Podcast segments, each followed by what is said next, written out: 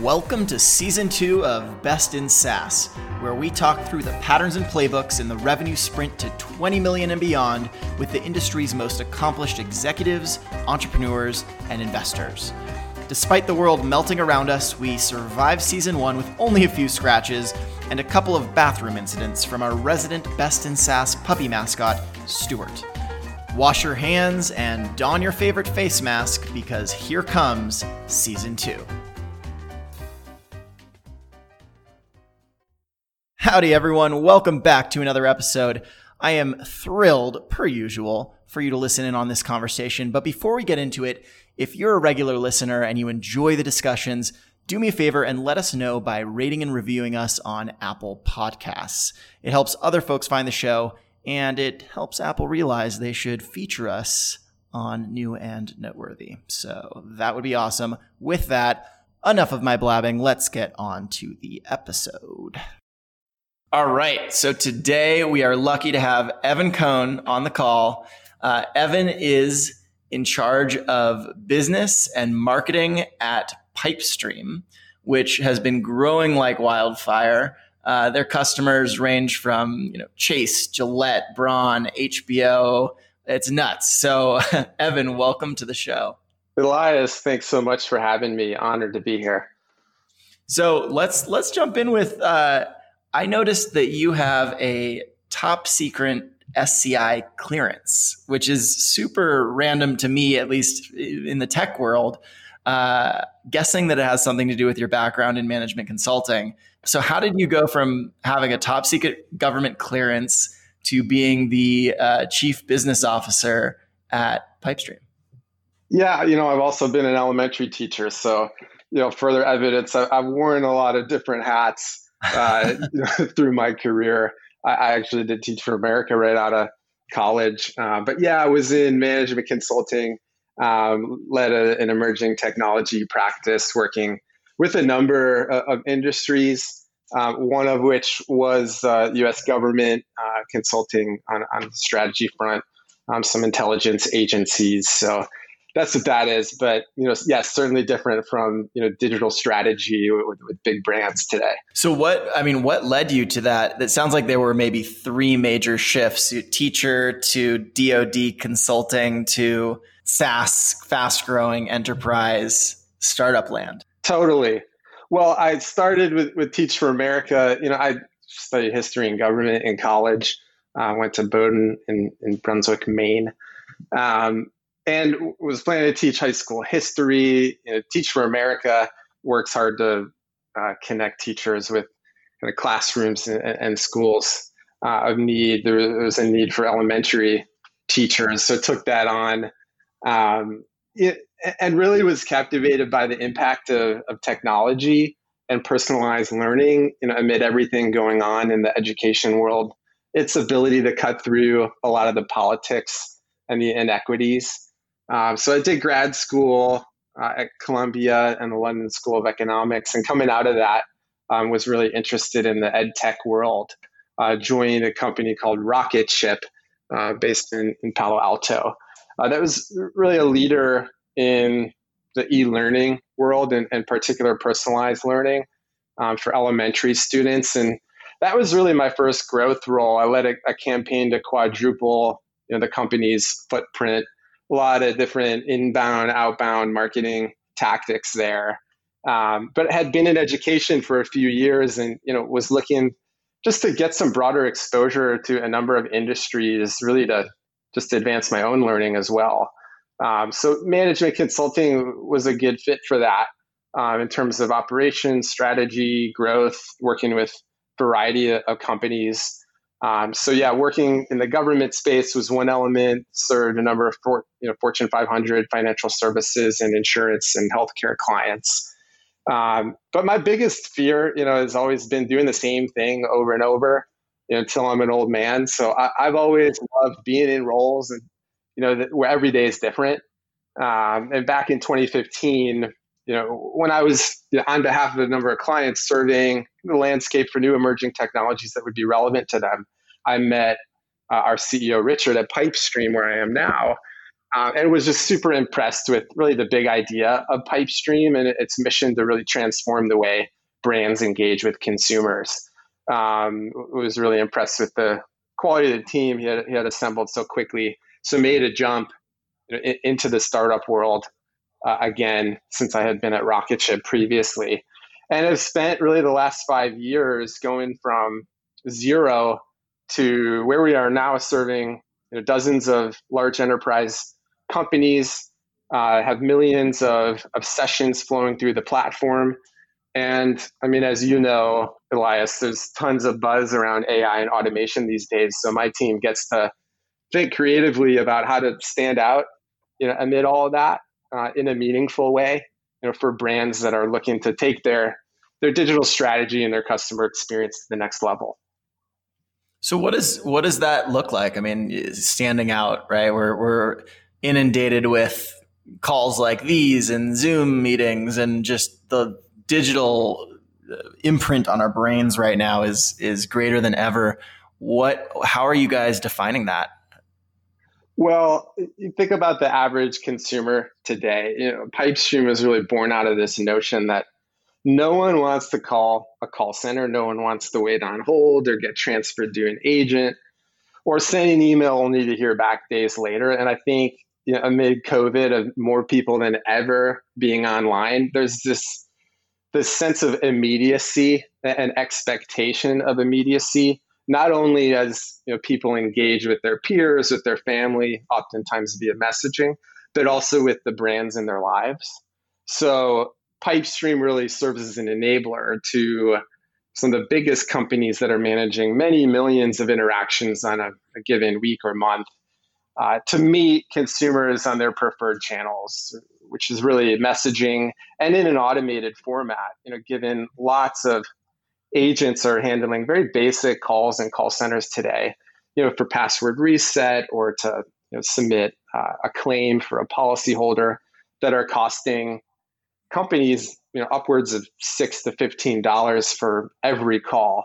So AI and automation can play a huge role in, in deflecting those calls and, and really delighting consumers at the end of the day. So you know, over the last few months, we've actually seen a lot of enterprise leaders looking to double down uh, on automation initiatives. Certainly, it's mixed, you know, depending on on the industry. Uh, but there's been a ton of demand for for what we're doing, and a, and a number of our peers in the in the conversational AI space. Makes sense. I'm curious. You know, you the business has been around.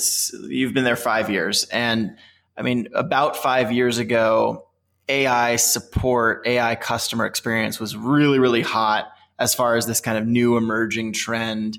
And there was a lot of hand waving. So I, clearly, the product and the strategy and the team, like it's the real deal at Pypestream. But there, there was so much compet- competition out there, and other companies claiming to do stuff like this. How did you?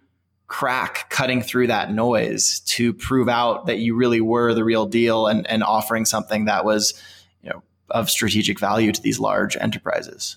Lots of mistakes along the way uh, but i think for any growing company it, it really comes down to a question of can you apply learnings quickly and, and adapt to really serve customer needs? And we've gone through you know pivots at, at Pypestream. We actually launched as a, a mobile application, so for iOS and Android, uh, to enable SMB, so small business to consumer uh, messaging through an app.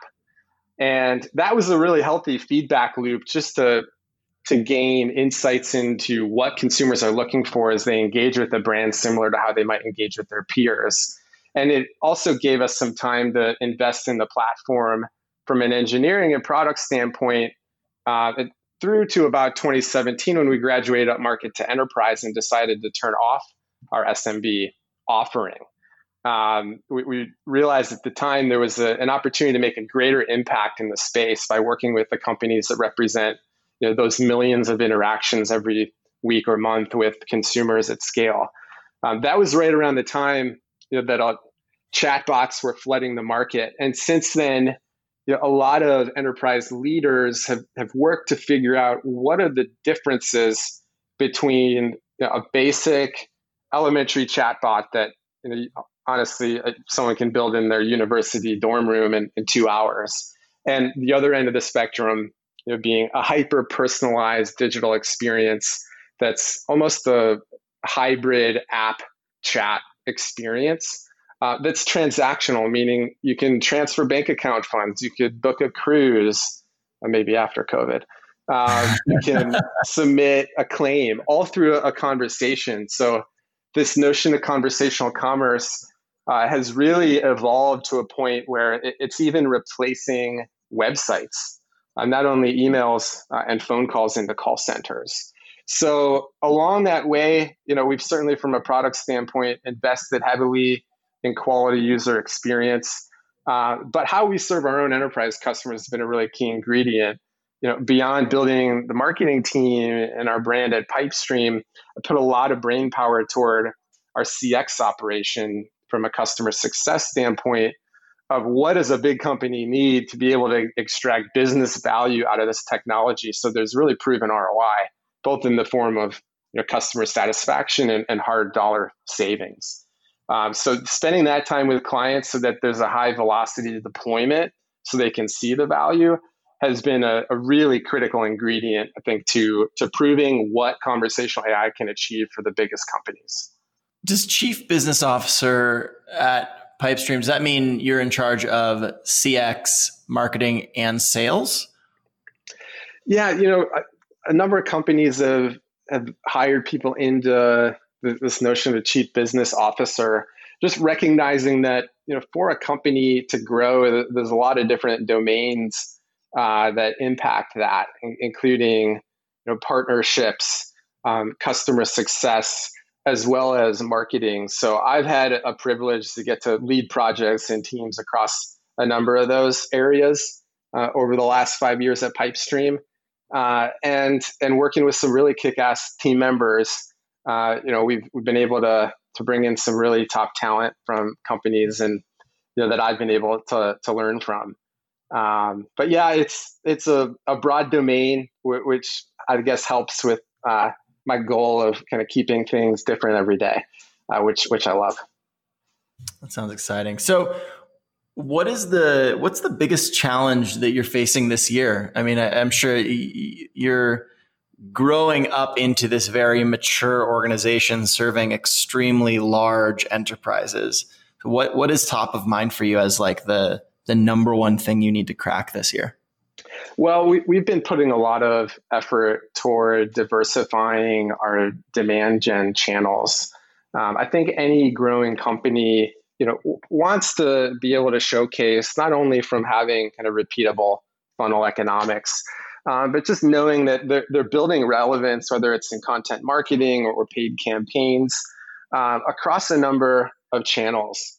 So, you know, like many young companies, we you know won our first customers through our own executive network, you know, and, and relationships um, of CX leaders and big companies, and have been working really hard, you know, to diversify from that uh, including you know driving more inbound, of course, um, being very selective about what you know events we attend to make sure you know our, our message is really a good fit to resonate with what you know attendees might be looking to achieve uh, out of out of those events. Um, being really smart about how we, we leverage data. I think any marketer today um, is thrown dozens of different data products, you know, into their inbox uh, every day. So, you know, really determining which are going to help uh, a marketing team cut through um, all that noise to get a deeper understanding of, you know, what are your target buyer personas thinking? Uh, what type of content's really resonating with them? How can you tap into intent data to showcase, you know, who might really be in a buying cycle? Um, and have initiatives aligned with with what you're offering. So you know those are all focus areas for, for my team right now. But I'd say you know beyond beyond the day to day tactics, I'm always looking back at our overall positioning. Uh, you know, in terms of are we being super crisp around our description of the problem that we're solving? Are is everybody on our team crystal clear on what is our brand promise? Uh, and do we have appreciation for you know what are the purchase obstacles? What are the pain points um, of the folks that we're spending a lot of time with um, as we work to support you know, their initiatives within these big companies? So you know every three to six months, you know, we're revisiting that overall positioning to make sure our marketing, CX, sales, product teams are all aligned about the around those critical kind of foundational elements of the company. If you were to jump into something new uh, at the same stage, the same early idea stage as you did with Pypestream five years ago, what would you tell yourself now based on the lessons that you've you've learned and earned the hard way to get to where Pypestream is today? Sure. Well, I think one of the one of the big challenges for anyone leading a marketing team is you know what types of profiles to recruit first, um, and then as as you're increasing in scale, you know what that team looks like, and also how you're balancing uh, what that internal team looks like compared to uh, outside agencies that may be supporting you. You know, we've taken an approach of starting on a lot of marketing fronts um, with uh, an outsourced agency that's highly specialized as a way to really train our team on the, the best practices of, of that specific domain. Um, and then either hire internal people or use those skill sets that we've built in term in, uh, internally from those relationships to then scale that operation further. Um, so I, you know, I'd be thinking really hard about achieving that right balance um, of recruitment and who you can lean on as an outside partner. Uh, I, I'd also, you know, really think hard about getting the right balance between inbound and outbound from a demand gen standpoint. Um, you know, expecting that outbound is probably a more effective tactic at an early stage. Uh, but as you increase brand awareness, um, as you get more sophisticated around intent data and being really crisp around your messaging and uh, competitive positioning, you know, finding ways to get to increasing inbound um, that creates more predictability around the funnel for a sales team and for overall growth of the company. I, I would I'd be thinking about earlier. Um, you know, and we we've tried a lot of different campaigns at Pypestream, um, some with success, some with really good learnings, um, and you know, a lot of them have been fun too uh, which is a, a, great benefit of being at an early stage company um, as it's growing. Is I think compared to you know folks that are working within a big corporation, in, in a startup you have liberty to really be bold and to try new things, and um, that's actually paved the way for how we've gotten to a good balance between inbound and outbound. So a moment ago, you mentioned uh, some campaigns that were a wild success and some that were uh, full of great learnings which I thought was a, a very nice way to put to put campaigns that didn't pan out. But uh, I'm curious, like, what were some of the what were the ones that did really well? And then maybe if you could share the most glorious failure, or as you put, the, the biggest learning out of all of them. Yeah. Well, we'll start with the fun ones. About a year ago, we we created a campaign around a resume for our product. So you know, given that so many consumers want to engage with big companies via messaging, via automation, was, it was at the time when we were launching our, our own proprietary AI called Dovetail. We had created a resume for Dovetail, um, but beyond just posting that resume you know, on social media, we, we took it a step further.